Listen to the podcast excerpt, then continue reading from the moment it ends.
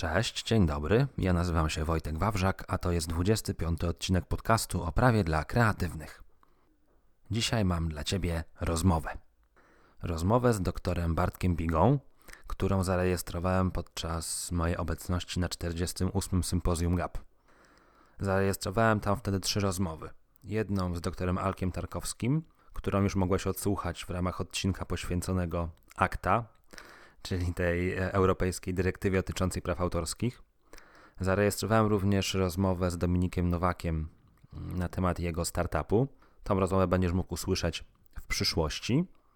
No i zarejestrowałem również genialną rozmowę z doktorem Bartkiem Bigą, którą będziesz mógł odsłuchać właśnie dzisiaj.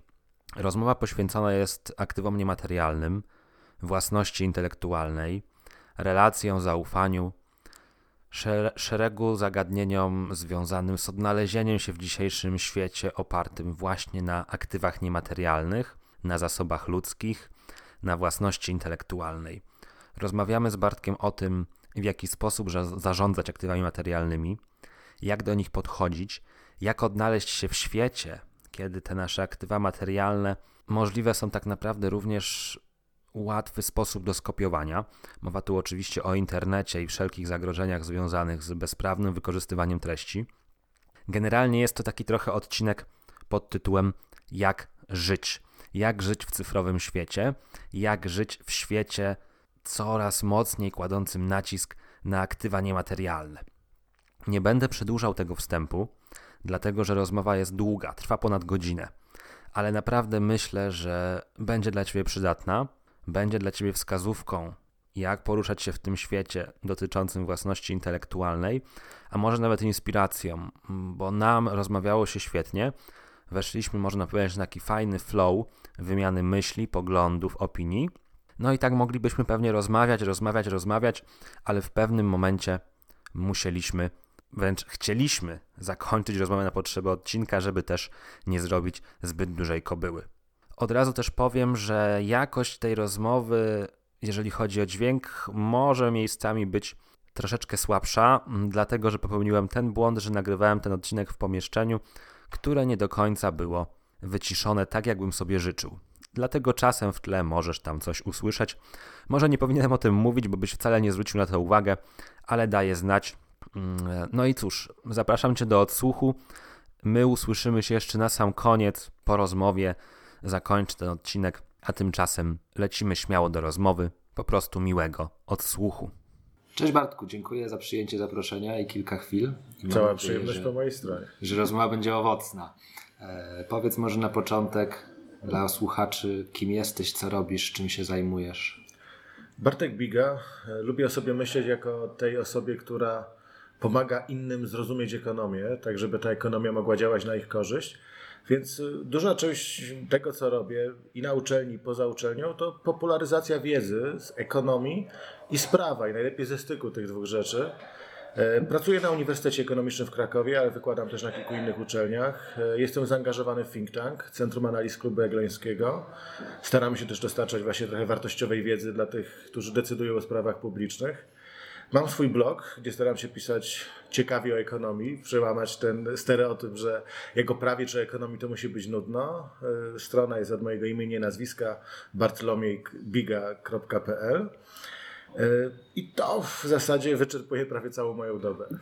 Ja myślę, że nie tylko to, znaczy to też, to też, ale bardzo mocno również w kontekście właśnie własności intelektualnej, dlaczego, dlatego się tutaj też spotykamy, bo Myślę, że dla moich odbiorców z Twojej spektrum szerokich zainteresowań najciekawsze będą tematy właśnie związane z własnością intelektualną.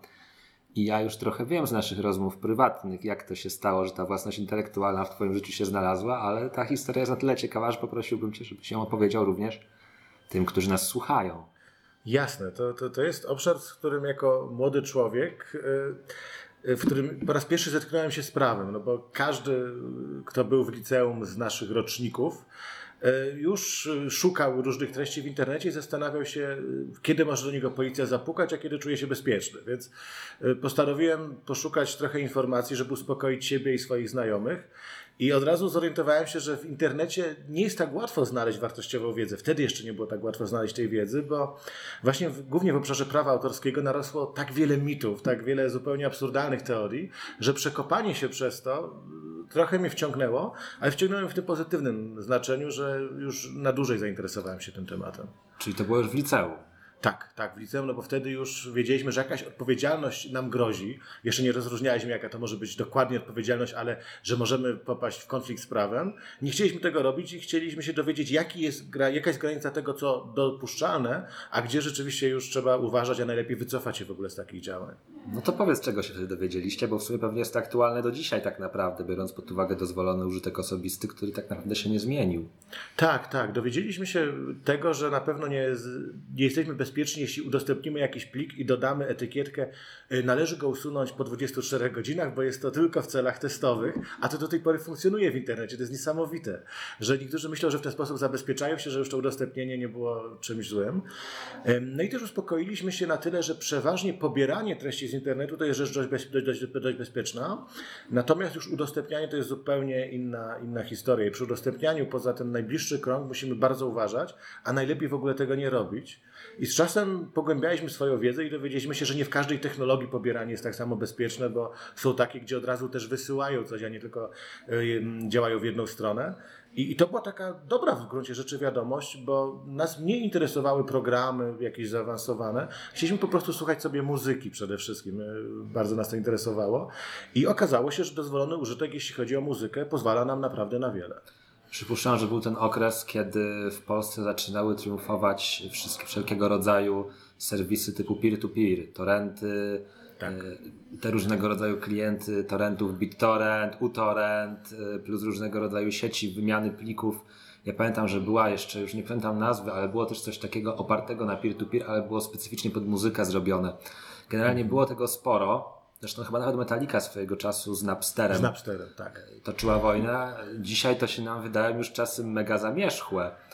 Ale jeszcze od, a propos tego dozwolonego użytku osobistego, bo stwierdziłeś, że wiele wolno, natomiast jakby popatrzeć na definicję do, dozwolonego użytku osobistego, a nawet nie jego definicję, tylko jak gdyby to założenie, że ten dozwolony użytek osobisty ma się odbywać z poszanowaniem praw twórców, to często się pojawiają takie głosy w dyskusji, że jeżeli ja mam świadomość, że w internecie treść została udostępniona przez podmiot nieuprawniony, to korzystanie przeze mnie z powołania się na dozwolony użytek, mimo że korzystam z już rozpowszechnionego źródła, jest takie trochę nie do pogodzenia z tym założeniem, że mam nie naruszać interesów twórcy, bo ja jak gdyby wchodząc za chomika, czy wchodząc e, na torenty, jestem świadomy, że to nie twórca tam to rozpowszechnił. Jasne, jasne, chociaż y, to jest, wydaje mi się, nadużycie, bo skoro dozwolony użytek nic nie mówi o tym, w jaki sposób wszedłem w posiadanie, znaczy w jaki sposób zostało to udostępnione, czy za zgodą, czy nie za zgodą, to nie ma podstaw do tego, żeby tego się doszukiwać, a jest cały system przecież zorganizowany po to, żeby częściowo przynajmniej rekompensować te straty twórcom i to jest jedno z zadań y, organizacji zbiorowego zarządzania, które pobierają tak zwaną opłatę reprograficzną, o czym wielu nie wie, że to jest taki kolejny ala podatek, podatek, kupując e, czystą płytę, bo kiedyś to było podstawowy nośnik. Pytanie, piracki. kto dzisiaj kupuje czyste płyty. Tak, to i, i, dlatego organizacje dopominają się, że teraz do kopiowania służy smartfon albo y, służy tablet i że do tabletów powinniśmy tak naprawdę, czy do smartfonów, czy do telewizorów nowoczesnych, że tam powinniśmy dodawać e, ten podatek, tą opłatę, ponieważ one służą do dozwolonego użytku, a więc przez to twórcy mają straty, więc żeby ten fundusz do rekompensowania był spory, yy, musimy wciągnąć nowe urządzenia. Oczywiście yy, to jest bardzo ryzykowna droga, no bo to po prostu przy, od razu odbije się w cenach tych urządzeń, a tego byśmy nie chcieli.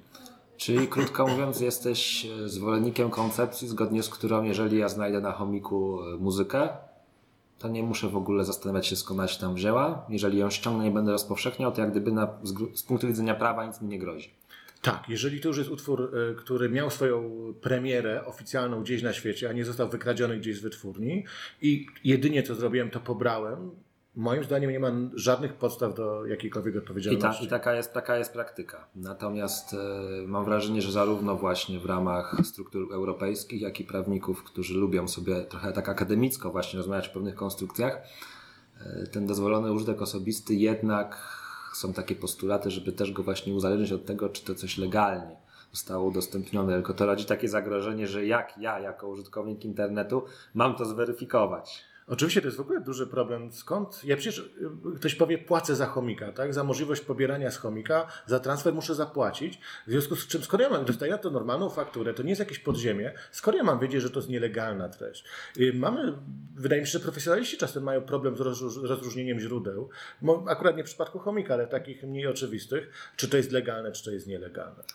No właśnie, ale to też zeszliśmy na temat chomika konkretnej firmy, natomiast jest sporo podmiotów internetowych, które jak gdyby swój model biznesowy, no, krótko mówiąc, mocno opierają o tym, że mają świadomość, że zarabiają na tym, że pozwalają ściągać treści udostępnione u nich bezprawnie, no, powołując się na przepisy o świadczeniu, ustawy o świadczeniu usług drogą elektroniczną i o tym, że nie odpowiadają za treści, dopóki ktoś ich nie zgłosi. Krótko mówiąc, procedura notice and takedown.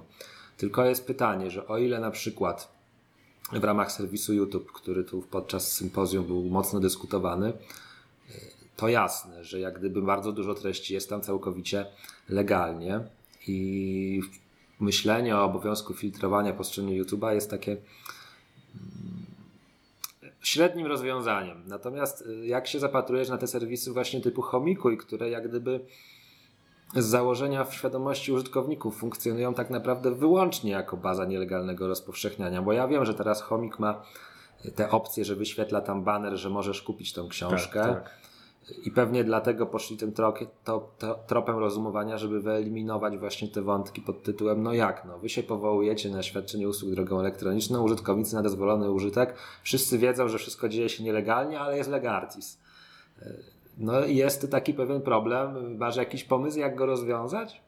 Wydaje mi się, że jakimś rozwiązaniem jest coś, co Google nazywa Content ID, czyli jednak pewne choćby bardzo pobieżne filtrowanie tych treści automatyczne, tak żeby to, ten system wyłapywania, zgłaszania nie był fikcją, no bo ja naprawdę rozumiem też interesy twórców, znaczy rozumiem o tyle, że chcą chronić, chociaż jak pewnie jeszcze do tego dojdziemy, nie zawsze to jest najlepsza strategia, jeżeli chcemy zarabiać na tym, bo to się trochę pozmieniało, ale mają prawo do wyboru swojej drogi, tak? Mogą albo chcieć chronić, albo nie chronić. Jeżeli to będzie fikcja, no bo jeżeli to zgłoszenie będzie wolno procedowane, a w międzyczasie już pojawią się inne kopie, to jest to fikcja i z definicji takiej fikcji nie, nie, nie lubię.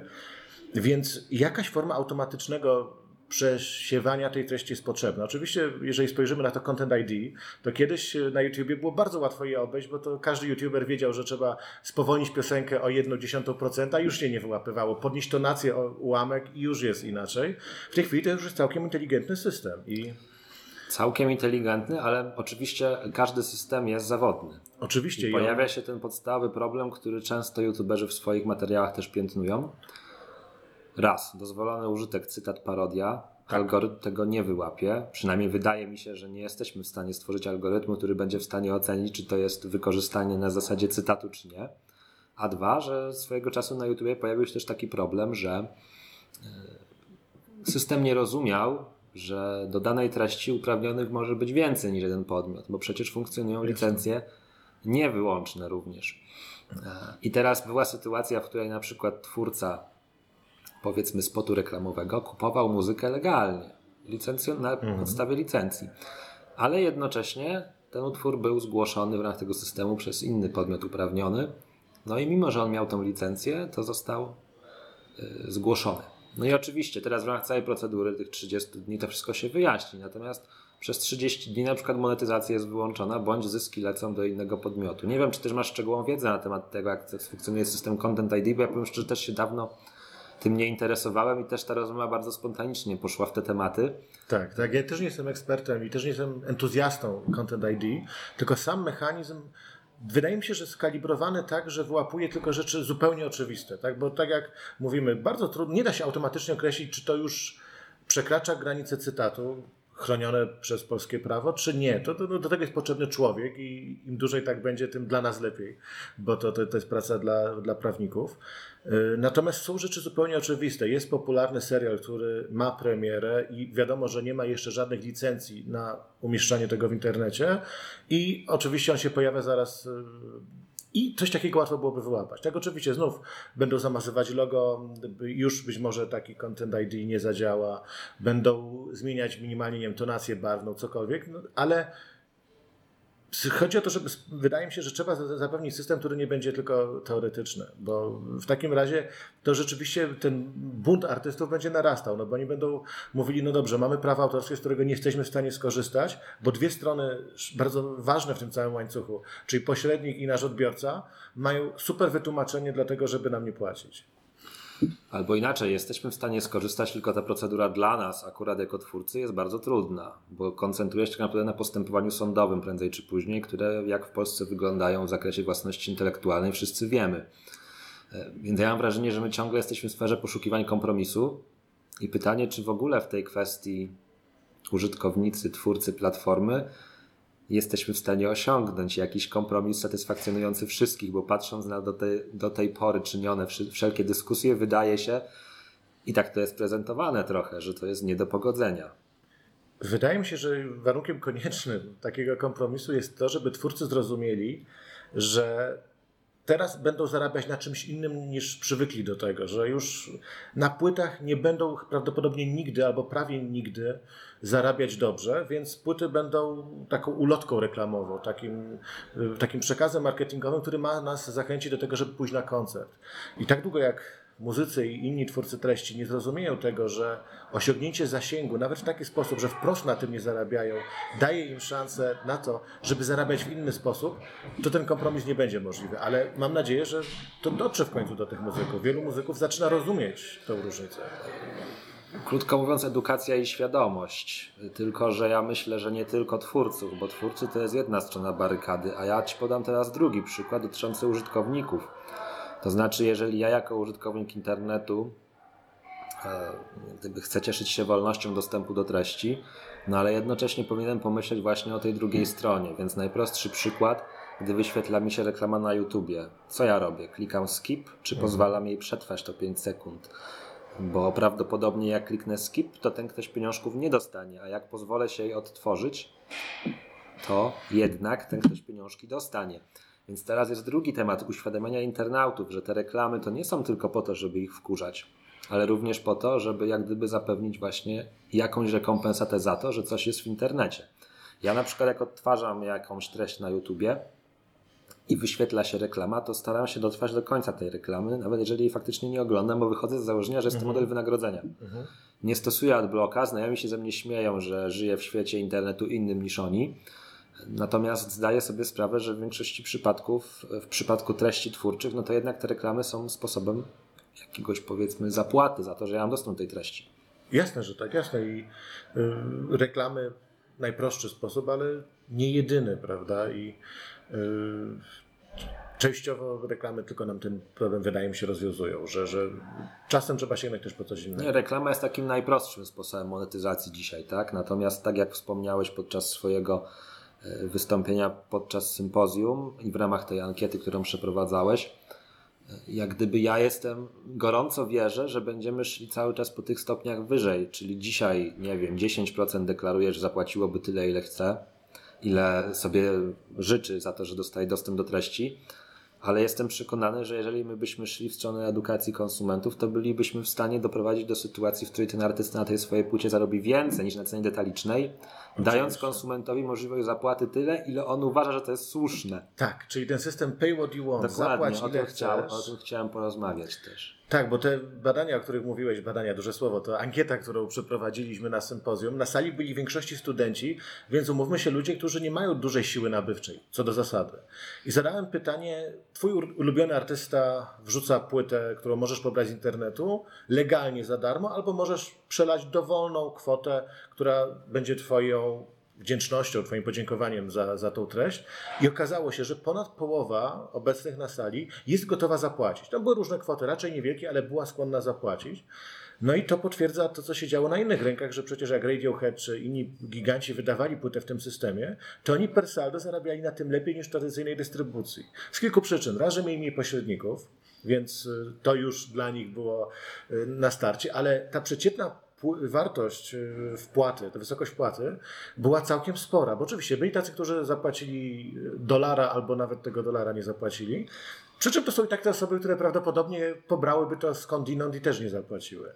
Ale jest pewna grupa ludzi, którzy mają dzięki takiemu systemowi zapłać ile chcesz, możliwość podziękowania, takiego rzeczywistego podziękowania twórcy, jeżeli ktoś jest zafascynowany twórcą.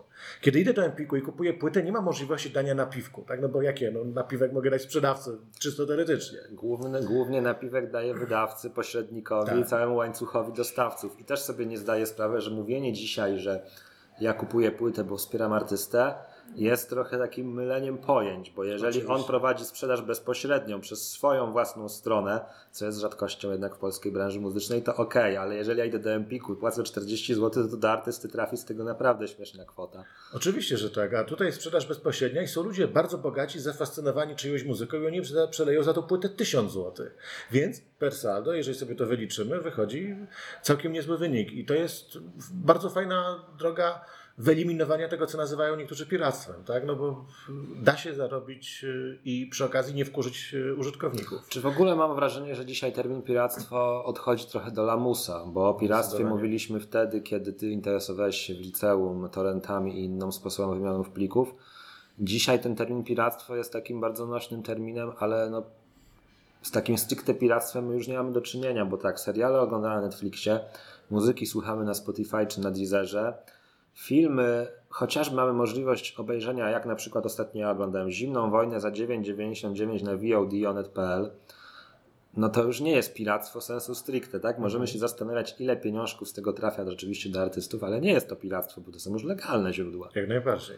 Więc jak gdyby teraz wtłaczanie cały czas w ten dyskurs piractwo, piractwo, piractwo, piractwo, no proszę mi pokazać, gdzie jest to piractwo. Ja, ja mam wrażenie, że z torrentów to korzystają już dzisiaj za przeproszeniem wyłącznie pedofile rozpowszechniający e, swoje treści pornograficzne, ani żaden przytomny użytkownik internetu. Dlatego, dlatego wziąłem tak zwane piractwo, mm. zastrzegłem. I mówi się nieformalny, nieautoryzowany obrót treści. To może brzmi dziwnie, ale już jest bliższe prawdy, no bo to jest nieautoryzowany obrót treścią ten, w ramach dozwolonego użytku.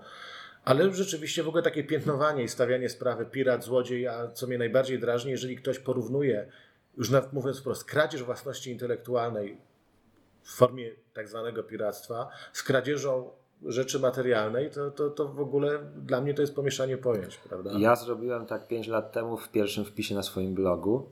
A dzisiaj jestem 5 lat później i widzę, że to nie jest takie proste, ale też jesteśmy w innej rzeczywistości technologicznej niż byliśmy 5 lat oczywiście, temu. Oczywiście. Bo 5 lat temu wszyscy czuliśmy i nawet fani muzyki stawali przed tym, czy fani w ogóle kultury stawali przed tym problemem, czy ja mam sobie pozwolić raz w miesiącu, bo akurat zarabiam tyle, a nie więcej, czy jednak mogę sobie przejrzeć większość ilość treści, a w przyszłości odroczyć zakup. No tylko dozwolony użytek ok, stwierdzaliśmy prawnie nam nic nie grozi, ale były te etyczne myśli. No dobra, prawo mi pozwala, prawo autorskie mi pozwala, dozwolony użytek, ale jednak jeżeli ja uważam się za świadomego odbiorcę kultury, nawet jeżeli prawo mi pozwala, to uruchamiać taka lampka w głowie, no dobra, ale to nie jest do końca tak. A dzisiaj te serwisy streamingowe jak gdyby odjęły nam dylematy moralne. To prawda, to prawda, bo okazało się, że pod pewnymi warunkami jesteśmy skłonni płacić za dostęp do treści w internecie. Tak? Tylko to jest kilka warunków. To musi być rozsądna cena i w przypadku zarówno Netflixa, jak i Spotify, moim zdaniem, nawet już w Polsce możemy mówić, że to jest rozsądna cena.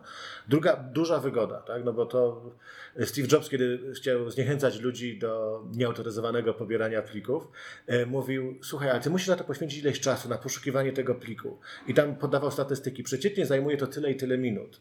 W tym czasie możesz za 99 centów kupić ten utwór na iTunes. I pomyśl, ty na godzinę zarabiasz, jeżeli zarabiasz minimalną krajową, mówiąc w Stanach Zjednoczonych, to jest tyle i tyle dolarów. Nie opłaca się. Twój czas jest warty więcej, a już nie mówiąc o tym, że karma wraca, tak? że i ten cały kontekst etyczny. No. no, iTunes to były takie początki. Generalnie wszelkie te serwisy, gdzie można było zakupować pojedyncze piosenki, to były takie początki i całe szczęście, że wyszliśmy poza ten model, bo mam wrażenie, że w tym modelu kupowania pojedynczych plików nie przekonalibyśmy użytkowników, że to ma sens, bo to było zbyt drogie, bo jak zobaczysz, że za utwór płacisz 4 zł na płycie z 10 tworów wychodzi ci 40 zł za płytę, to często może się okazać, że ona będzie tańsza fizycznie. Oczywiście, ale i tak to był postęp, bo hmm.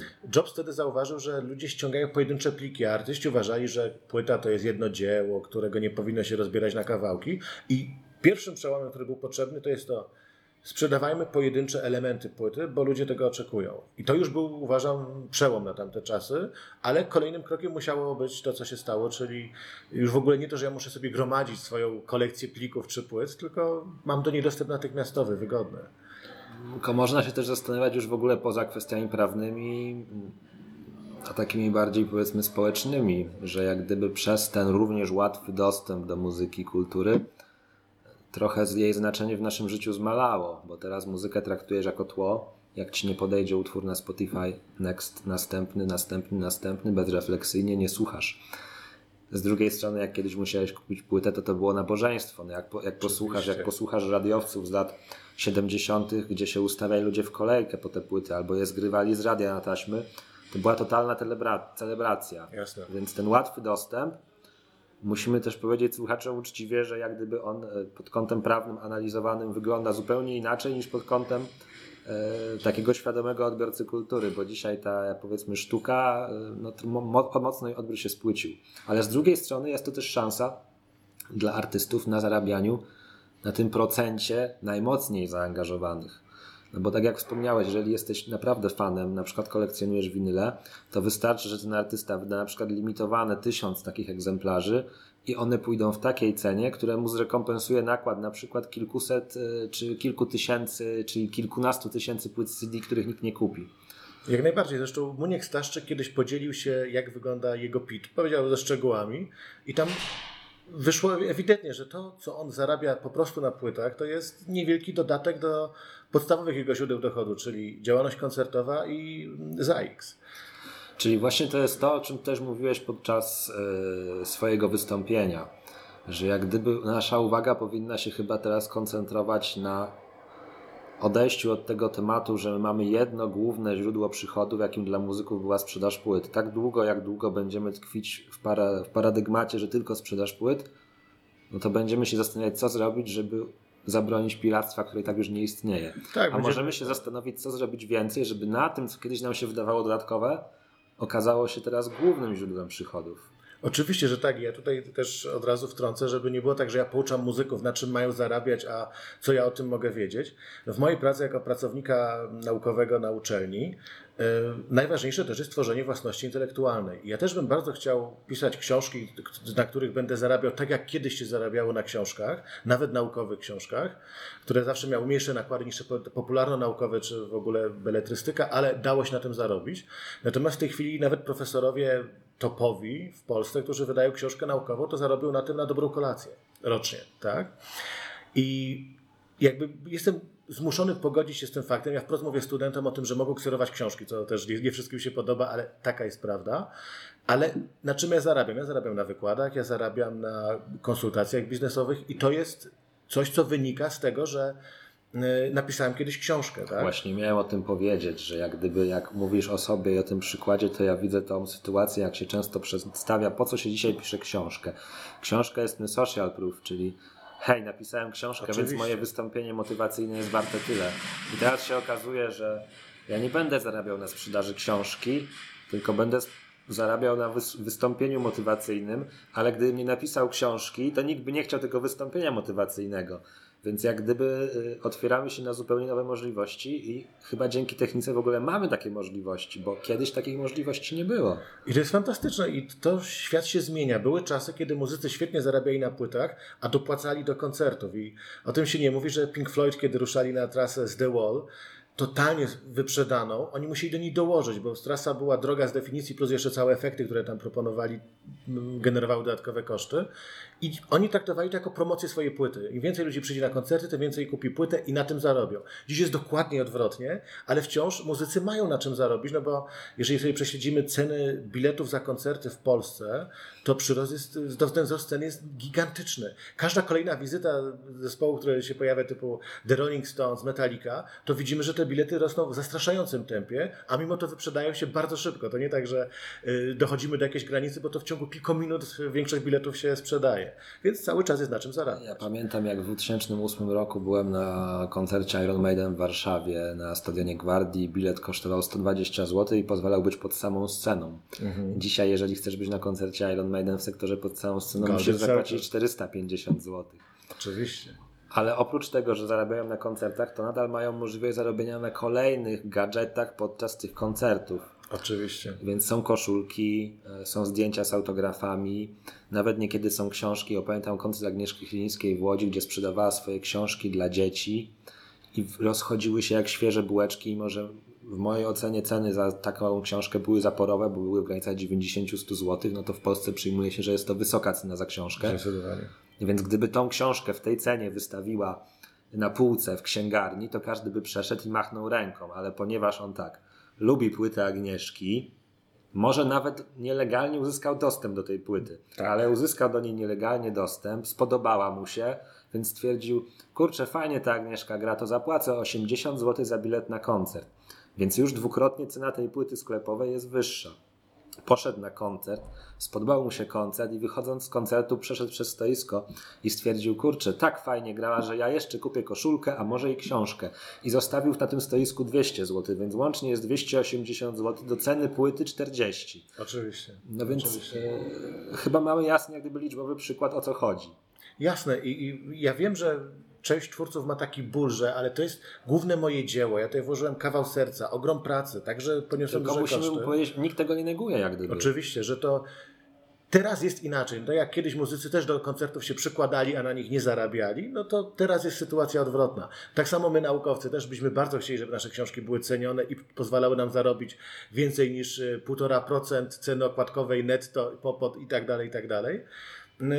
No chcielibyśmy, ale dla nas też dowartościowaniem jest to, jeżeli ktoś zaprosi nas na wykład, e, zaproponuje taką współpracę, więc y, świat się zmienia i nie możemy z tym walczyć, no bo to jest w ogóle chyba główny problem, że myślimy, że z, można. Z książkami to jest w ogóle ciekawy case, e, o którym też wspomniałeś, czyli case Michała Szafrańskiego, który pokazuje, że da się na książkach zarabiać świetne pieniądze, jeżeli nie robimy tego z wydawcą, to raz. Tak. Ale żeby nie zrobić tego z wydawcą, to my musimy najpierw włożyć lata ciężkiej pracy, żeby wyrobić sobie autorytet i pozycję, która skłoni naszych odbiorców do zakupu bezpośrednio od nas. Jak najbardziej. I w ogóle jego przykład jest fantastyczny, bo przecież duża część tych treści, które jest w książce Finansowe Ninja, jest dostępna za darmo na blogu. I Michał tego nie ukrywa, bo to nie jest jakiś taki fortel, że on oszukał kogoś. Nie, bo on wprost mówi, słuchajcie, tu jest rozwinięte, tu jest to inaczej trochę podane, ale w zasadzie czytając bardzo uważnie od początku do końca ten blog, robiąc te kursy, które on też udostępnia, niektóre za darmo,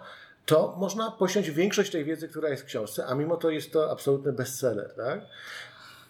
Finansowy ninja ja osobiście wolę zaufanie, czyli waluta przyszłości, mhm. bo ona opowiada o tym, o czym my dzisiaj rozmawiamy. Aktywach niematerialnych, zaufanie. Czy Jak to nie jest aktyw niematerialny? Na czym Michał Szafrański zarabia? Czy on zarabia rzeczywiście wyłącznie na wiedzy o finansach? Ja mam przekonanie, że on sobie doskonale zdaje sprawę, pisząc drugą książkę, że on zarabia na zaufaniu. Jak najbardziej. Możemy to nazywać różnie. Możemy to nazywać marką osobistą, możemy to reputacją nazywać. Natomiast to słowo zaufanie jest y, fajne i bardzo się cieszę, że dzięki niemu to weszło do języka nie tylko naukowego, bo w języku naukowym też się o tym mówi już dużo, tylko że ten termin przedarł się do świadomości bardzo szerokich kręgów. I jeżeli tak się zastanowimy, no to rzeczywiście to zaufanie jest podstawowe na każdym kroku, że rzadko kiedy w ogóle w biznesie mamy transakcje z ręki do ręki, a jeżeli nie ma transakcji z ręki do ręki, już pojawia się element zaufania, tak? No bo ja zatankowałem, no i oni muszą zaufać, że ja jednak pójdę i zapłacę. Albo odwrotnie, kiedy ja zapłacę z góry i podpiszę, o już odebrałem towar, przesyłkę, a jeszcze jej mam w ręce, ufam. I to są drobne przykłady, ale te dużo poważniejsze, które pokazują, że no brak, utrata zaufania to może położyć nie tylko bank z dnia na dzień, bo jeżeli nagle e, większość klientów uzna, że już nie ufa temu bankowi, że mój depozyt tam jest bezpieczny, no to każdy bank upadnie, jeżeli wszyscy ruszą je wyciągnąć.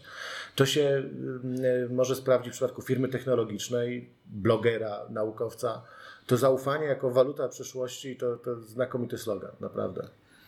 I tak naprawdę takie aktywo niematerialne, które też w zasadzie mm, powiedzmy nie wiąże się z produkcją treści jako takiej, bo jak my rozmawiamy o aktywach niematerialnych, o własności intelektualnej, to pierwsze co myślimy, to myślimy utwór, czyli namacalny tekst, mhm. wideo, audio, y, grafika.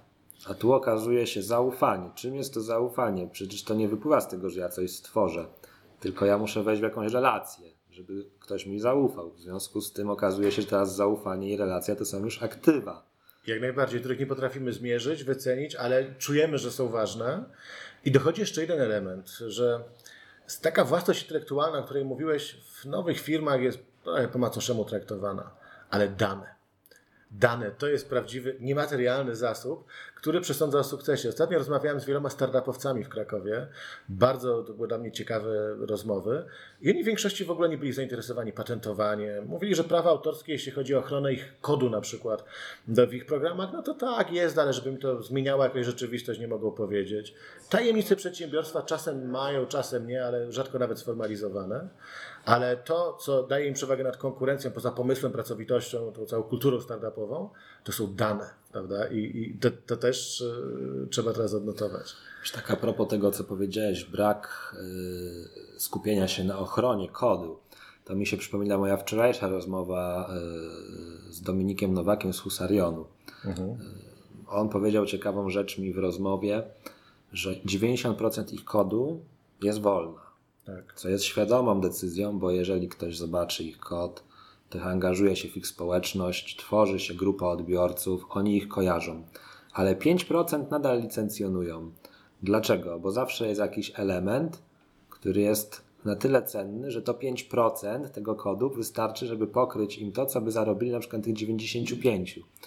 Więc też od razu powiedzmy, że też nie jesteśmy jak gdyby takimi frikami, którzy mówią uwolnijmy wszystko, Oczywiście, że żeby tak, wszystko oczywiście. było natychmiast wolne i każdy mógł ze wszystkiego korzystać. Tylko uwalniając część, często możemy osiągnąć dużo większe korzyści w perspektywie czasu, niż tą część od razu zagarniając dla siebie i chyba o to chodzi. Oczywiście, no tutaj w ekonomii to jest podstawa. Trzeba mieć jakąś przewagę konkurencyjną. Coś, co nas wyróżnia od konkurencji. To może być najróżniejsza rzecz. Nie ma powodów, żeby to był cały kod, ale właśnie ten element dodatkowy. Przecież praktycznie każda firma korzysta z tego otwartego programowania, korzysta z open source. I jednym z problemów tego jest to, że tego open source jest bardzo dużo, jego jakość jest czasami dyskusyjna, ale brakuje odpowiedzialności. Więc jeżeli do tej bazy open source'owej firma doda właśnie te 5%, czegoś, co daje już im przewagę, bo też jest wzięciem odpowiedzialności za ten kod, to już jest też dopasowaniem tego do potrzeb konkretnego klienta, to zupełnie nie przeszkadza to, że 90% to skopiowało albo w ogóle ma też dostępne. Nie jest to dla nich absolutnie żaden problem. I oni też mi wprost mówią, jeżeli ktoś, jeżeli by nas chciała skopiować duża firma, jakiś potentat, to jesteśmy bezbronni. Chociażbyśmy mieli na to patent, chociażbyśmy mieli to chronione, bo nie jesteśmy w stanie stawić im czoła w takiej batalii przed sądem. A jeżeli by nas chciała skopiować mała firma, to niech sobie kopiuje, bo ona jest operacyjnie zbyt słaba, żeby to przekuć w gotowy produkt. Nawet jeżeli by sobie skopiowała cały ten kod.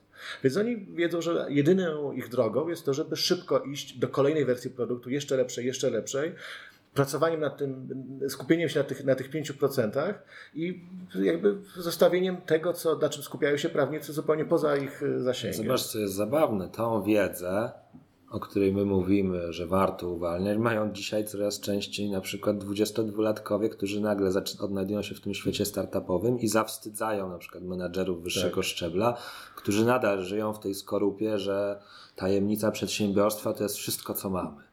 Tak. Jasne, w pewnych branżach oczywiście. No, nikt na przykład nie powie, że my się teraz dzielmy recepturą Coca-Coli. Oczywiście. No bo to jest ich akurat taki aktyw, który muszą chronić. Ale akurat w startupach to jest zupełnie inny świat. Więc ja bym też e, jak gdyby w tym wątku hmm, powiedział, bo możemy tak zostać odebrani trochę, jak tacy trochę nawiedzeni e, tak, tak, agitatorzy, że, że... że to nie jest... Że ja generalnie jestem zwolennikiem podejścia, że nie ma czarne-białe Dzisiaj jest, żyjemy w świecie, gdzie bardzo lubią nam ludzie przedstawiać, musisz być po jednej stronie, a po drugiej. Albo coś jest białe, albo coś jest czarne. Musisz zająć jednoznaczne stanowisko. Więc to też nie jest tak, że otwartość jest jak gdyby rozwiązaniem na wszystkie problemy tego świata, Oczywiście. bo nie jest. No szczególnie jak sobie spojrzymy na taką branżę jak farmacja, bo my skupiamy się na tych nowoczesnej, na technologii informatycznej, na, na takich rzeczach, no ale w farmacji to już tam bez patentów chyba nikt sobie nie wyobraża zainwestowania w coś takiego jak tworzenie nowy, nowego leku.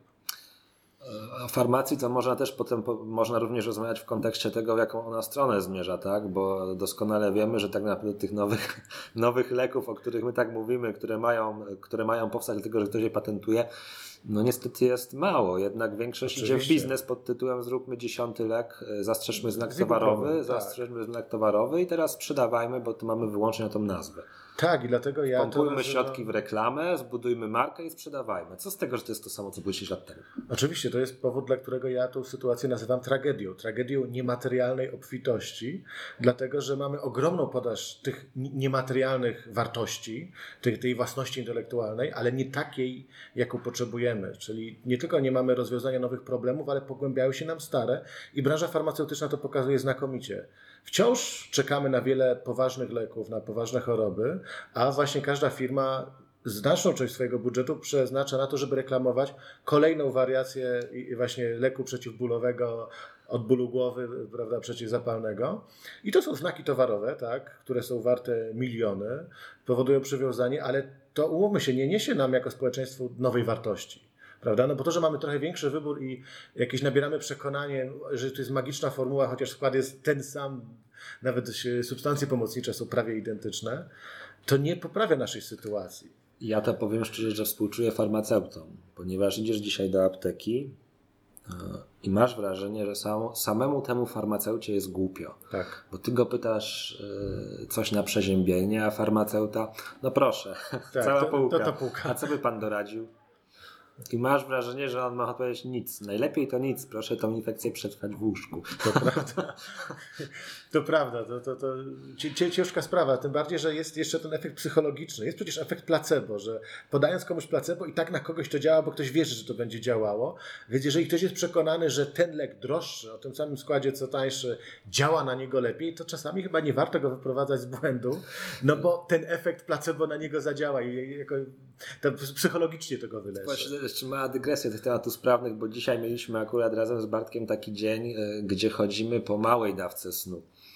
E, bo na sympozjum są świetne wydarzenia i było jedno z nich śpiewogranie, które polega na śpiewaniu piosenek, które trwa bardzo długo, a rano była fantastyczna wycieczka. No jesteśmy mało, mało wyspani, ale do czego zmierzam? Zmierzam do tego, że ja wczoraj chyba kładąc się zupełnie przez przypadek, przez przypadek albo nie, możemy oczywiście słyszeć tę historię, że Facebook, że nas tak inwigiluje, że on wie, że będę szukał takiej informacji. Wyświetlił mi newsa, że w 19 roku jakaś tam blogerka e, otwiera bloga o sztuce zarządzania snem. Wow. I co, jaki tam, jaki tam był post? Tam był post taki, że y, ta gadka o tym, że musisz spać 8 godzin, mm, okej, okay, w większości organizmu może działa. Ale tak naprawdę twój stan o poranku zależy od tego, co ty sobie w głowie pomyślisz. Czy jesteś wyspany, czy jesteś niewyspany. Czyli taki efekt placebo. Możesz, się, możesz spać 6 godzin, a wstaniesz w tak fajnym nastroju, że będziesz czuł się wyspany. Możesz spać 10, a wstaniesz w takim, że będzie się wydawało, że jesteś niewyspany. No tak jak z tymi lekami. Możesz wziąć lek, możesz go nie wziąć i efekty będą takie same. Znaczy, coś w tym jest, że psychologia potrafi nam namieszać w głowie, co, co oczywiste. I my w końcu też do, do, dostrzegamy to w ekonomii, że już nie jesteśmy w stanie czegoś wyliczyć, patrząc tylko na dane, ale musimy się zastanowić, jak człowiek jako istota bardzo złożona reaguje. I, i nie wiem, jak jest ze snem, na tym się kompletnie nie znam. Chciałbym wierzyć w to, że mogę spać dużo krócej i być tak samo znaczy, dobrze. Pewnie nie, pewnie, pewnie to tak nie działa, natomiast y, bardziej pewnie to pani chciała podkreślić to, że jednak y, ja też to mocno wierzę, że generalnie świat e, wygląda tak, jak my go postrzegamy. Nie ma jakby obiektywnej wersji świata i tak jak nasza goła pracuje, tak nam jest w życiu. Ale pozostawia, pozostawiając te tematy na trudny, boku, trudny temat. Bo, popły, bo popłyniemy, bo my tak sobie rozmawialiśmy, wyszliśmy od tego prawa autorskiego, a potem weszły tematy ekonomiczne. Ja mam teraz takie, Bartku, do Ciebie pytanie, czy to, o czym my rozmawialiśmy, to właśnie jest ta ekonomiczna analiza prawa, którą Ty się zajmujesz? Jak najbardziej, jak najbardziej ekonomiczna analiza prawa polega na tym, że patrzymy na rzeczywiste skutki działania prawa. To znaczy nie zastanawiamy się, co jest zapisane i czy to jest sprawiedliwe i czy to jest zgodne z zasadą, zasadami dobrej legislacji, tylko szukamy rzeczywistych skutków tego. Czyli możemy e, patrzeć na to jak na każdy inny aspekt życia, którym zajmuje się ekonomia. Patrzymy na efektywność tej regulacji, czyli to, ile nakładów trzeba ponieść, żeby coś uzyskać i czy to jest fajna proporcja, czy nie fajna. Więc e, tak w zasadzie bardzo płynnie przeszliśmy do Pytam tego. Ciebie dlatego o to, że mam wrażenie, że ten termin magiczny, ekonomiczna analiza prawa pojawia się coraz częściej w mediach. Mhm. Tylko wiesz, jak odbiera to nawet ja jako prawnik, kiedy bym się zastanowił, kurczę, ale co to tak naprawdę znaczy?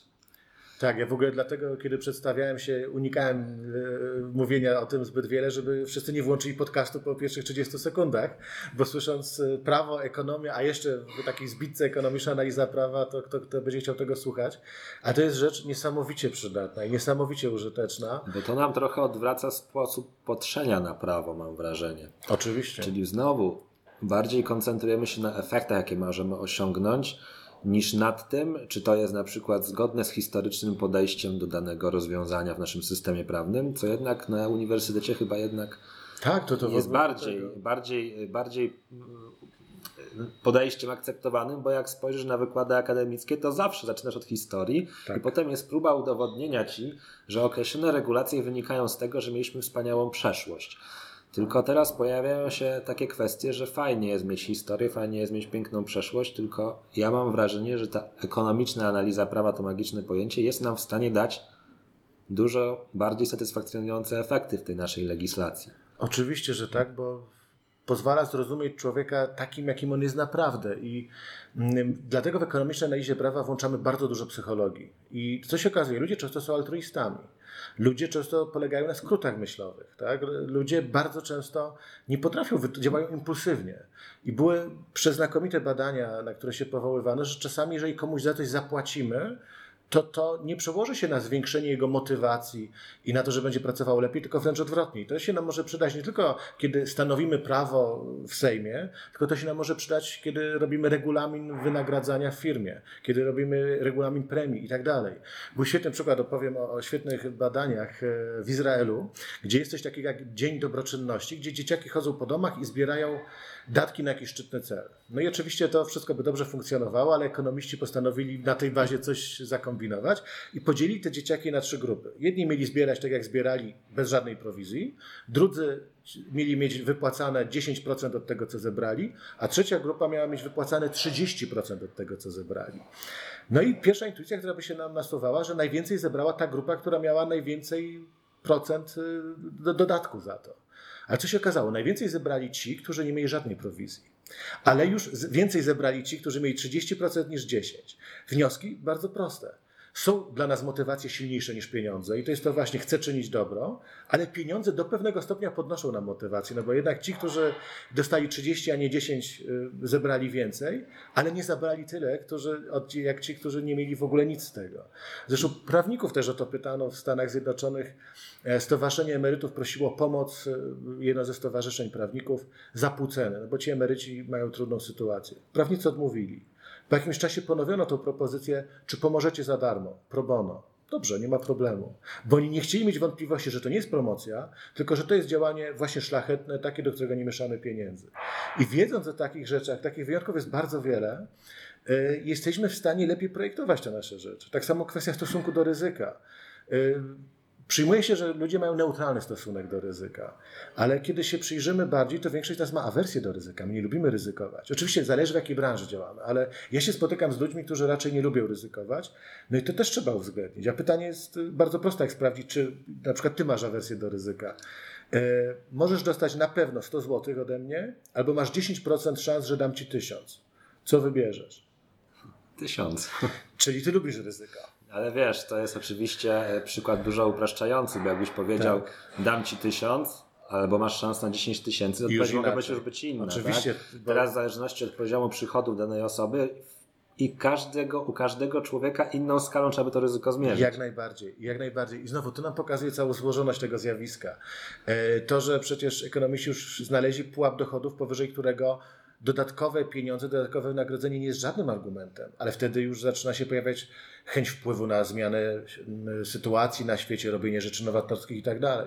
Oczywiście to nie ma, różnica między 3 a 4 tysiące jest ogromna na pensji, ale różnica między 15 a 16 nie jest. I znowu w modelu ekonomicznym, y, szczególnie takim prostym, a większość modeli ekonomicznych niesamowicie upraszcza rzeczywistość, y, coś takiego nie wyjdzie. No dopiero musimy połączyć te kilka dziedzin, które mamy. Mamy prawo, mamy ekonomię, mamy psychologię, i wtedy jesteśmy w stanie powiedzieć coś e, trafnego.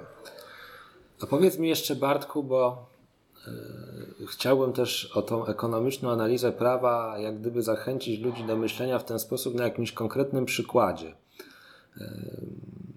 Jesteś w stanie opowiedzieć, jak wygląda takie rozumowanie ekonomisty prawa na podstawie nie wiem, jakiegoś przepisu dotyczącego prawa autorskiego, chociażby tego dozwolonego użytku czy jakiegoś innego. Chodzi o taki jakiś, wiesz, klarowny przykład, który każdy odbiorca zrozumie i nie stwierdzi, oni takimi ogólnikami tu do mnie mówią, to wszystko pięknie brzmi, ale w sumie to ja nadal nie wiem.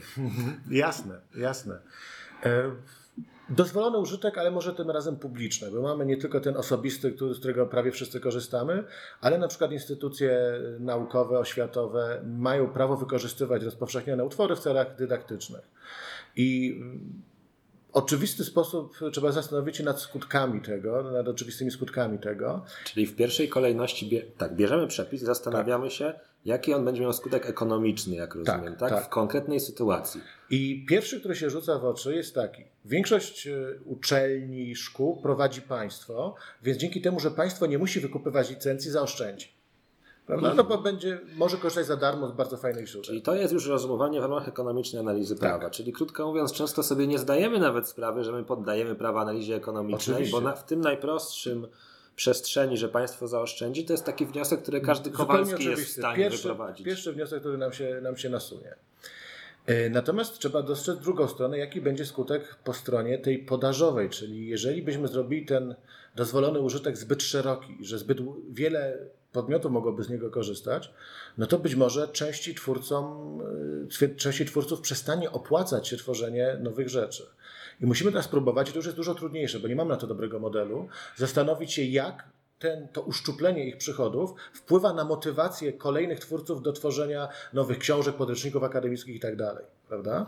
I tutaj już wchodzi wielka nauka, no bo trzeba jakieś dane przyjąć i spróbować y, coś choćby oszacować, no bo nie wyliczymy tego dokładnie. Czyli znowu zmierzamy do wiecznego pytania, jak wyceniać aktywa niematerialne. Tak, i jak wczoraj słuchaliśmy na sympozjum przez pół dnia, wszyscy wiemy, że trzeba to zrobić, ale nikt nie wie jak. Też można postawić filozoficzne pytanie, czy rzeczywiście za wszelką cenę musimy to ustalać. Oczywiście. Bo może czasem lepiej warto się skupić jednak na rozwijaniu tych aktywów, niż na koniecznie ich wycenianiu. Ale tutaj już widzimy, że w tym przykładzie by nam dobrze było dobrze wiedzieć cokolwiek, wiedzieć. może nie dokładnie, ale coś Szczególnie wiedzieć. Szczególnie właśnie z punktu widzenia twórców, bo okej, okay, umówmy się, powiedzmy w latach 60. postrzegaliśmy często twórców jako tworzących e, z chęci tworzenia. Natomiast tak. dzisiaj e, tworzenie jest bycie również, twórca to również przedsiębiorca, on musi Oczywiście. zarobić. Więc my też nie możemy, tak jak słusznie uznałeś, jak gdyby patrzeć tylko z perspektywy użytkowników, czy z perspektywy instytucji, czy z jakiejkolwiek perspektywy, tylko patrzeć również, e, no, że ten twórca to musi żyć i musi zarabiać, zaspokajać swoje potrzeby i te regulacje muszą również zaspokajać jego, więc trochę wchodzimy do tego pytania, jak to wyważyć i chyba nie mamy na nie odpowiedzi i szukamy, staramy się je znaleźć w dyskursie na temat prawa autorskiego dzisiaj szczególnie mocno. Oczywiście, no chcemy im dać możliwość zarobienia na tym. Nie chcielibyśmy, żeby Mick Jagger został prawnikiem, prawda, gdyby nie mógł się utrzymać z muzyki, tylko chcemy, żeby mógł być muzykiem, bo nas to dużo bardziej cieszy niż to, gdyby był nawet niezłym prawnikiem. Jak gdyby z tej ekonomicznej analizy prawa znowu byśmy postawili taką naszą deklarację, że mm, to już mówiliśmy wcześniej, ja bym też to podkreślił, również dlatego, że może słuchać sporo osób, parających się twórczością i też nie chcę ich postawić z sytuacją, my się z waszymi interesami nie liczymy, bo to nie jest tak, że jeżeli teraz Tomek Organek mówi, że jego interesy są naruszane, to my twierdzimy, śmieszne, nie tak, wie o tak. czym mówi. Żartuję. Rozumiemy problem, że on musi zarabiać, tylko niekoniecznie jak gdyby reakcja na ten problem musi być tak kategoryczna. Więc wyważenie tych interesów to jest nie wiem, czy kojarzysz taką Igę Bałos, taką prawniczkę z Krakowa, która zajmuje się własnością intelektualną. Ona ma takie dobre powiedzenie, czym jest prawo autorskie, że to jest prawo autorskie próbuje znaleźć odpowiedź na pytanie, jak zjeść ciastko i mieć ciastko. I to mm. trochę tak jest. To wyważenie interesów jest tu strasznie trudne, ale no ja bym Jedyne, co bym zalecał, to unikać takich kategorycznych stwierdzeń, że musi być tak albo tak, czyli jedni są zaspokojeni albo drudzy, bo no, wtedy zawsze będzie konflikt. Oczywiście i musimy zrozumieć, my jako twórcy, bo mogę też tak powiedzieć, no, my też jesteśmy przecież twórcami. Tworzymy właśnie. E, chociażby teraz. E, zrozumieć, że własność intelektualną zawsze będzie łatwo skopiować. I oczywiście możemy stanąć na głowie, zainwestować masę e, środków w to, żeby utrudnić to, ale nigdy nie będzie to skuteczne. Nigdy. Wiesz co, łatwo skopiować to prawda, Aczkolwiek myślę, że poza prawnymi elementami zabezpieczenia przed kopiowaniem jest dużo fajnych elementów nieprawniczych, bo weźmy na przykład, no, trochę tak będę teraz się chwalił, tak? Weź na przykład blogi prawnicze w Polsce i sprawdź sobie na przykład ile osób, ile prawników pisze o zgodzie na rozpowszechnianie wizerunku. To jest temat generalnie prosty. Otwierasz przepis i piszesz. Tak. No więc jeżeli ty napiszesz taki artykuł i będziesz miał w głowie, kurczę, żeby tylko nie skopiowali, żeby tylko nie skopiowali, to do niczego nie dojdziesz. A jak się zastanowisz, co ja mogę zrobić, żeby ten mój artykuł był lepszy niż te wszystkie inne, napisać go prostszym językiem, dać fajniejsze przykłady i nagle się okazuje, że już nie jest zagrożeniem to, że ktoś może to skopiować. Ty wręcz chcesz, żeby oni to udostępniali dalej, bo twój się wyróżnia na tle innych. Więc ja myśl, myślę, że najlepszą metodą na unikanie problemu z kopiowaniem jest tworzenie jak najwyższej jakości treści. One będą się same bronić. Do pewnego stopnia tak, chociaż też ta najbardziej wartościowa własność intelektualna jest też chętnie kopiowana, prawda? Znaczy nie jest, nie jest że jakim mówimy kopiowaniu, takim kopiowaniu, że skopiuję i wykorzystuję, ale nie mówimy o plagiacie, tak? No bo to, to, to dwa różne problemy. Mm, Ja też może nie do końca trafny przykład podałem, bo u mnie rozchodzi się o wiedzę. Więc Tak. Generalnie wiedza, Wiedza- od razu powiedzmy nie korzysta z ochrony, tak? Bo Pomysły też nie. żeby nam się to wydaje oczywiste, natomiast ja się często spotykam e, nawet z takimi pytaniami czytelników, że czy oni mogą napisać artykuł o tym, czego się dowiedzieli z danej książki. E, No dlaczego mieliby nie Oczywiście, móc? No, przecież e, jeżeli byśmy przyjęli monopol na wiedzę, to byśmy się zatrzymali chyba, nie wiem, no w Mezopotamii. Nie, to, to, to była tragedia. To, to, I tak podobnie pomysły. Pamiętajmy o tym, że pomysł nie podlega ochronie prawna autorskiej, więc y, to nie znaczy, że nie należy się dzielić pomysłami, bo też o tym rozmawialiśmy na sympozjum, że ludzi z świetnymi pomysłami jest bardzo wielu, ale sukces odnoszą ci, którzy mają sposób na ich realizację. I mają, I mało. mają odwagę z tym pomysłem się ujawnić, bo też często ja obserwuję w głowach przedsiębiorców, twórców taką myśl, mam tak świetny pomysł, to ja poczekam, aż go teraz zrealizuję, aż będzie tak dopieszczony, taki super, bo jak go teraz ujawnię, to się okaże, że ktoś go za chwilę weźmie i skopiuje. Tylko bądźmy też prawdziwi, że pomysł to jest jakiś tam procent. Jeszcze jest realizacja jest indywidualny człowiek, który ten pomysł realizuje.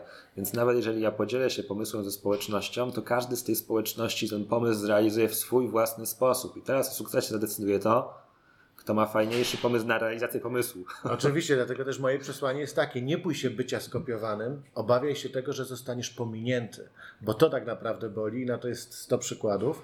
Zresztą dla mnie też podobnie. Ja swoje artykuły naukowe, jeżeli tylko mogę to zrobić i że wydawca nie protestuje, umieszczam na swojej stronie, żeby każdy mógł je ściągnąć, po to, żeby one nie były pominięte, tylko żeby ktoś je zacytował. Tak, bo to jest dla mnie miara sukcesu. No właśnie, to jest jeszcze jedno zagadnienie, o którym chciałem z Tobą porozmawiać, a widzę, że mamy już na liczniku 54 minuty, więc nie będę męczył Ciebie. Ja z przyjemnością. E, Zerkałeś już na telefon, więc nie wiem, czy się gdzieś spieszysz. Nie, nie, nie. Ktoś, ktoś, ktoś coś chce ode mnie, ale są rzeczy ważne i Są rzeczy ważniejsze. ważne i w ważniejsze, tym momencie cię- najważniejszy jest podcast. Więc Cię jeszcze pociągnę, bo generalnie dobrze się rozmawia. Yy, Wspomniałeś o artykułach, które chcesz, żeby były cytowane. W związku z tym to jest powód, dla którego na swoim blogu przewidujesz licencję Creative Commons? Znaczy ja nie wszędzie mogę dać Creative Commons, bo Ale czasami, jeżeli możesz, to Jeżeli dajesz. mogę, tak, do wszystkich treści, gdzie to jest tylko i wyłącznie moja decyzja, y, tak, Creative Commons uważam za świetne rozwiązanie. No ja to wiem, ja się domyślam, natomiast mamy swoich słuchaczy, więc yy, powiedz tak yy, łopatologicznie, yy, ja, dlaczego tak się decydujesz? Co jest tą korzyścią dla Ciebie z Twojego punktu widzenia, że to Creative Commons? Jasne, dla mnie jako dla twórcy treści także naukowych najważniejsze jest to, żeby został tam mój podpis, czyli żeby jeżeli ktoś to wykorzystuje, wspomniał, że zapożyczył to ode mnie. I Creative Commons to gwarantuje, bo w każdej z licencji Creative Commons jest uznanie autorstwa.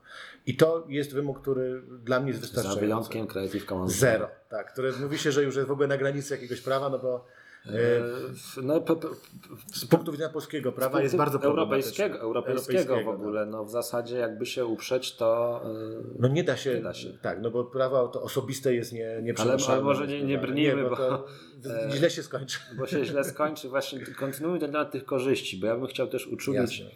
Tych, bo to też powiedzmy sobie szczerze, nie dla wszystkich Creative Commons. Jak najbardziej, jak najbardziej. Ale w twoim, szczególnie w Twoim środowisku naukowym, zresztą pokazują to pro, pro, projekty Centrum Cyfrowego Wolna Edukacja, Wolny Dostęp, jednak to Creative Commons ma duże zalety. Mm, Oczywiście. Więc zaletą jest taką, jak mówisz, że jak gdyby y, każdy może dalej z tego skorzystać. Tak. Tylko, że dzięki temu, że dajesz to na Creative Commons, wchodzisz w pewien nurt, w pewne środowisko, które jednocześnie będzie z tego korzystać, szanując Twoje prawa do autorstwa. Tak. Czyli będzie Cię to, co oznaczać. jest dla mnie kluczowe. To, co jest dla mnie kluczowe. Bo ryzykiem byłoby pominięcie, czyli ktoś i tak by uzyskał dostęp do Twojej publikacji, ale potem starał się zrobić to tak, żeby wyszło, że to jego Czyli wyłącznie. zrobił plagiat. Ukryty najczęściej. Najczęściej Najczęściej, ukryty ukryty. Czy generalnie o plagiacie ukrytym też można ciekawe teorie snuć, no bo yy, można by się pokusić o stwierdzenie, że generalnie sporo jest plagiatów ukrytych w środowisku akademickim i to nawet na najwyższym szczeblu, bo ciężko jest ocenić w ogóle w, Oczywiście. w, w edukacji, gdzie jeszcze jest, gdzie jest plagiat, a gdzie jest cytat, gdzie jest wiedza, a gdzie jest Oczywiście pewnie często słyszysz pytanie, panie mecenasie, to od ilu procent, do ilu procent można, od ilu procent nie można i to wielkie rozczarowanie, kiedy prawnik odpowiada, to zależy, ale trzeba odpowiedzieć, to zależy, tylko trzeba dopowiedzieć, od czego zależy, no, że nie ma sztywnej granicy i że w sytuacji jakiegoś sporu to kluczowe znaczenie będą mieli biegli. Jeżeli to będzie plakiat ukryty z czasopisma socjologicznego, to powołamy kilku profesorów socjologii, kilku może już przesadzam, powołamy profesora socjologii, który powie, u nas to się mieści w- przyjętym kanonie i to nie jest e, naruszenie, ale powie, nie, od tego momentu już za dużo, to już się nie mieści, więc mm, czasami byśmy chcieli mieć oczywiste odpowiedzi, ale nie uzyskamy ich, no bo nie wyobrażam sobie prawa, które by mówiło właśnie procentami, tak, że od tylu procent to już jest plagiat. Czy społeczeństwo generalnie to mniej świadome ma takie oczekiwania? Bo bardzo często, bardzo często twórcy chcieliby wiedzieć, tak? Dostać taką zero-jedynkową odpowiedź od prawnika, no panie Wojtku, y, pięć taktów czy dziesięć? Tak, tak, tak. Czy to już. Jaka po, jakie- ilu, jaka po ilu nutkach? Po ilu nutkach? I to było bardzo proste, wprowadzić takie granice, ale jednocześnie były bardzo szkodliwe. Jak najbardziej, no to, to, bo to dopiero było pole do nadużyć, prawda? Jeżeli nie byłoby. Ale dobra, wracając do Creative Commons, y, to jest jedna korzyść. Jeszcze jakieś inne korzyści? Druga korzyść dla mnie jest taka, że jeżeli jest tam to logo Creative Commons, ono już jest bardzo rozpoznawalne, więc ktoś dokładnie wie, jakiej ja licencji udzielam. On się nie musi zastanawiać, on nie musi się w nią wczytywać, ja nie muszę jej pisać, tylko dostaję bardzo fajny standard. Tak? Także to jest wygodne dla nas, y, dla obojgu, obu stron. Y, No i to jest po prostu zwiększanie zasięgu. Zwiększanie zasięgu, które ma kluczowe znaczenie, bo dla mnie przy awansie naukowym liczba cytowań ma gigantyczne znaczenie. Przy rozbudowaniu rozpoznawalności i tego, żeby być zapraszanym, ma ogromne znaczenie. Więc y, jeżeli jedynym. I ja wiem, że na tych tekstach nie jestem w stanie zarobić, no bo na tekstach naukowych bardzo trudno jest dzisiaj zarobić, więc y, o wiele lepiej skupić się na tych korzyściach, które mogę uzyskać, dobierając licencję, która pozwala maksymalizować te korzyści, te, które są do uzyskania w tym przypadku. Ty zapewne korzy- korzystasz z licencji na pewno z uznaniem autorstwa, to na pewno, ale powiedz mi, czy również decydujesz się na któryś ten wariant e, nie dla celów komercyjnych? Czy nie dajesz takich ograniczeń? Z tym mam wątpliwości zawsze. Bo pod- powiem Ci, że to tak. jest największy, mam wrażenie, dylemat Creative Commons. E, Może też niekoniecznie w branży naukowej, tak? bo też teraz sobie trudno wyobrazić. Chociaż można by sobie wyobrazić sytuację, w której ktoś tworzy komercyjną publikację zbioru artykułów na dany temat i Tak. próbuje na tym zarobić. Tak. No i teraz, gdyby dać ND, nie, nie ND, non-commercial NC, MC. to nie mógłby tego zrobić. Tak. I ja mam sam ciężki orzech do, do, do, zgryzienia, bo z jednej strony nie było takiego przypadku, więc to może trochę na, wy, na wyrost się zabezpieczam, a zniechęcam kogoś, kto jest strachliwy i on to użycie komercyjne będzie miał problem z jego doprecyzowaniem, tak? I on będzie się bał tego wykorzystywać w ramach tego, co tak naprawdę jest niekomercyjne przez to. I tutaj nie mam jednej łatwej rekomendacji, żebym powiedział, dawajcie na, z uznaniem autorstwa i z użyciem niekomercyjnym, czy bez tego, bo to chyba trzeba sam- samemu wyczuć. Z drugiej, z, drugiej, z drugiej strony, tak naprawdę dzisiaj bardzo ciężko jest postawić granicę między użytkiem niekomercyjnym a komercyjnym, szczególnie I o w dobie właśnie internetu. No bo to jest słynna dyskusja, kiedy blog staje się komercyjny, a kiedy jest niekomercyjny. Tak. Czy w chwili, kiedy ja uruchamiam AdSense na swoim blogu, to on staje się już komercyjny, czy jest jeszcze niekomercyjny? Albo kiedy daje telefon do kontaktu w sprawie płatnych wykładów, prawda? No Czy to już, już nie jest.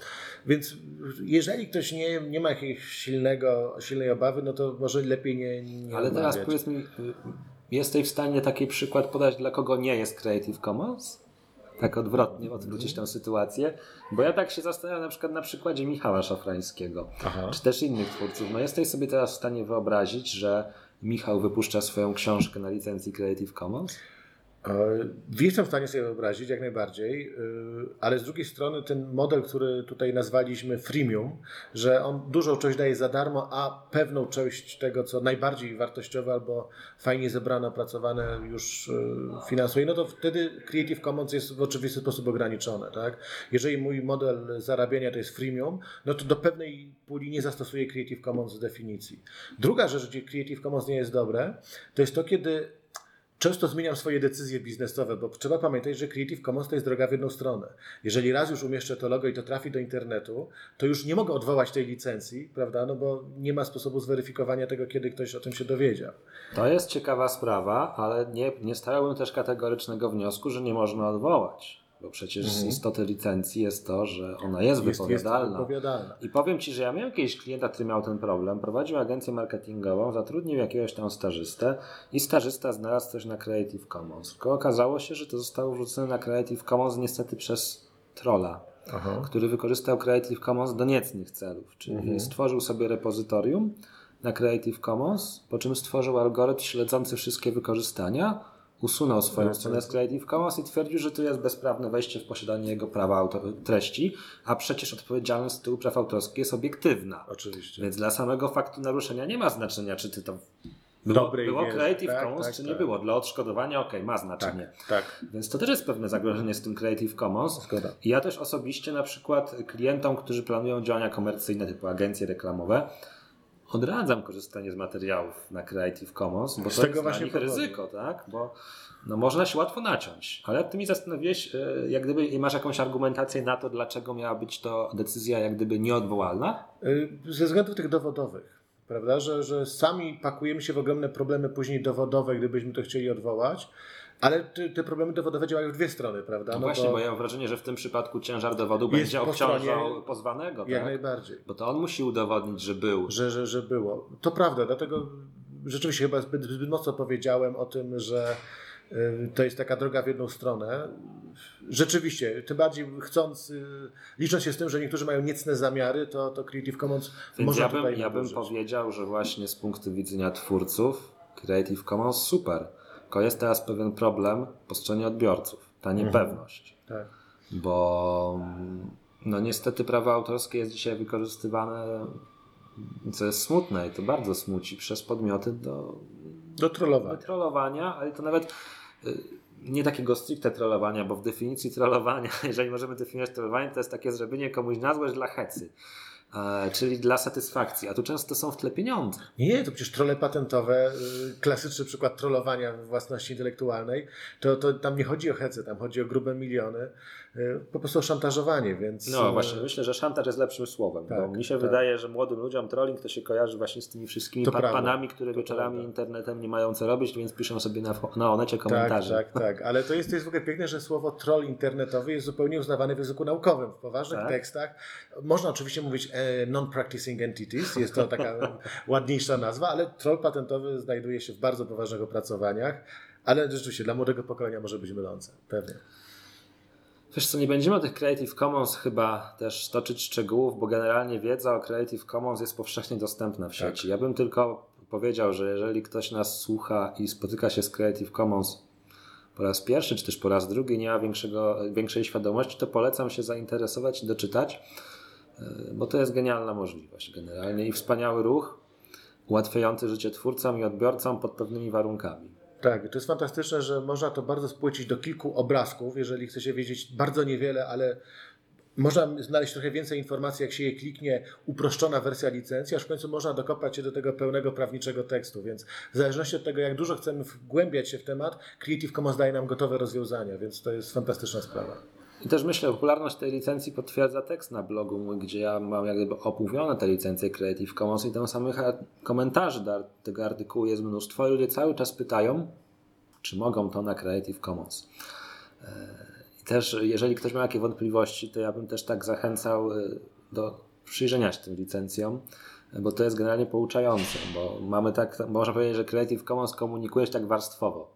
Obrazki, ok, tak. fajnie ale możemy ufać obrazkom dopóki, dopiero wtedy, kiedy my wiemy, co one oznaczają. Tak, tak, tak. Więc tak. potem jak klikniemy w link, to nas przeniesie do skróconego opisu licencji. Tak, jest z numerkiem, bo to jest kolejna wersja jeszcze licencji. Ale potem możemy mieć problem, że to skrócone w naszej sytuacji również rozwiązuje sytuację. I wtedy jak jeszcze klikniemy raz, to przejdziemy do pełnej wersji. Tak. Czasem ta pełna wersja jest najbardziej pouczająca. To prawda. Znaczy dla nas tak, chociaż podejrzewam, że dla większości osób to już będzie odstraszające. Mhm. Dla tych, którzy nie, nie, nie przywykli do takiego sposobu komunikowania jak tekst aktu y, prawnego albo umowy.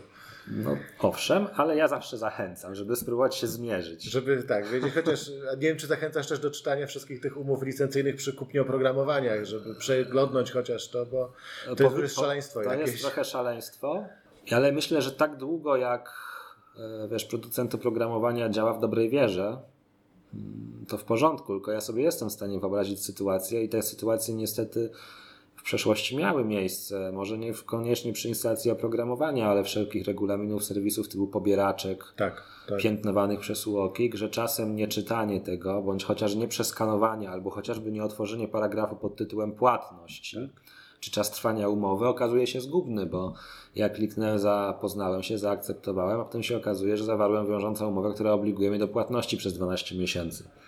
I to jest problem, na który bym bardzo chciał znaleźć rozwiązanie, że z jednej strony nieznajomość prawa szkodzi, jeżeli nie czytasz e, umowy, której podpisujesz, to szkodzi, ale są znowu obliczenia, że gdybym chciał czytać wszystko, co powinienem, czyli regulamin e, MPK, kiedy wsiadam do tramwaju, bo mam obowiązek się zapoznać, każdą licencję, to by mi zeszło wiesz, na tym kilka czego, miesięcy w czego to wynika? Ja żyję w przekonaniu, że to wynika z tego, bo ludzie oczywiście powiedzą od razu, nie, bo prawa konsumenta to zła ustawa, bo RODO to zła, złe rozporządzenie, bo wszystkie akty prawne są za szczegółowe i sprawiają, że przedsiębiorcy tak to robią, a nie inaczej. A moim zdaniem to nie tkwi problem na przykład w ustawie o prawach konsumenta, bo w ustawie o prawach konsumenta masz wszystkie obowiązki informacyjne wyrażone. Ja na przykład jak doradzam klientom, to staram się, żeby te obowiązki informacyjne nie realizowali pod tytułem regulamin 13 stron, tylko te kluczowe informacje przekazywali konsumentom w taki sposób, żeby oni to widzieli.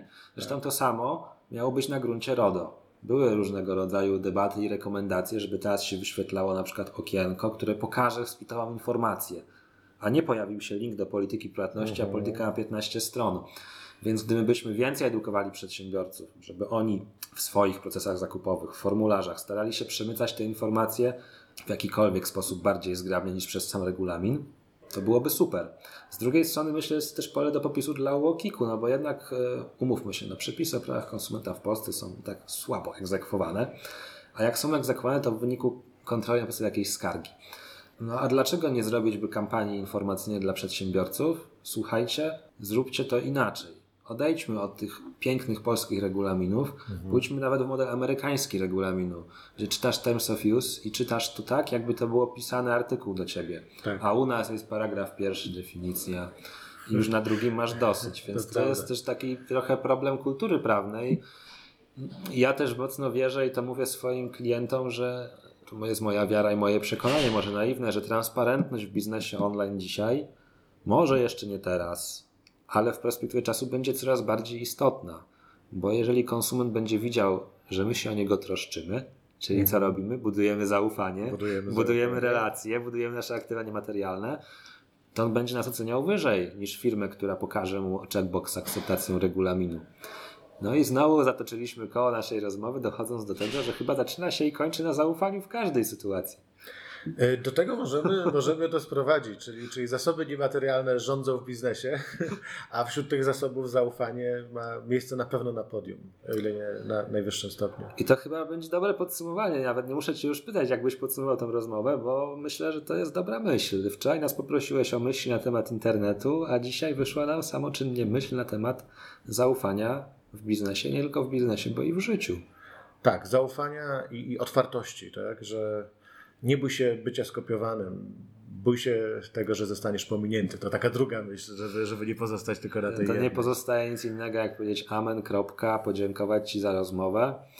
I ja standardowo pytam gości, czego ci życzyć, Bartku, na najbliższy rok i najbliższy czas? Masz jakieś ambitne plany zawojowania przestrzeni internetowej, naukowej albo jeszcze jakiejkolwiek innej? Wszystkie ambitne plany mają e, horyzont dłuższy niż, e, niż rok, więc jeśli chodzi o życzenia, to standardowe zdrowie będzie o, najcenniejsze. Zdrowie. Generalnie im, dalej w las, tym bardziej się okazuje, że to zdrowie jest Tak, ważne. że to tak jak to zaufanie w tych rzeczach niematerialnych, tak zdrowie w tym wymiarze codziennym to, to, to podstawa, a reszta pewnie jakoś przyjdzie. Życzę Ci dużo zdrowia w takim razie i dzięki za rozmowę. Dziękuję bardzo.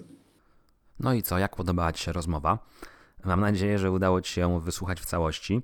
Jeżeli nie, na przykład jeżeli przewinąłeś do końcówki, to mimo wszystko polecam Ci zapoznanie się z tym materiałem i odsłuchanie po prostu tej rozmowy, bo myślę, że jest naprawdę wartościowa. Oprócz tego, że jest dostępna wersja audio, na moim blogu znajdziesz również transkrypcję tej rozmowy czyli w każdej chwili tak naprawdę możesz również uzyskać dostęp do wersji tekstowej i poczytać, jeżeli wolisz. Aczkolwiek, gdy chodzi o takie rozmowy, to ja jednak myślę, że fajniej jest, gdy słyszy się ten dialog, gdy słyszy się te słowa, gdy słyszy się tą wymianę myśli. Jest to bardziej naturalny odbiór. Gdy piszę artykuły, a potem nagrywam wersję audio, to rzeczywiście ten artykuł jest taką solidną bazą, od której też można zacząć. No ale jeżeli lubisz czytać, woli czytać niż słuchać, to transkrypcję tego odcinka również masz, bo dbam o to, żeby każdy dla siebie miał taką formę, jaką lubi. Link do bloga znajdziesz oczywiście w opisie odcinka. A ponieważ już naprawdę sporo czasu poświęciłeś na odsłuch tego odcinka mojego podcastu, to nie przedłużam. Serdecznie dziękuję Ci za uwagę. No i do usłyszenia w kolejnym odcinku. Trzymaj się ciepło. Cześć.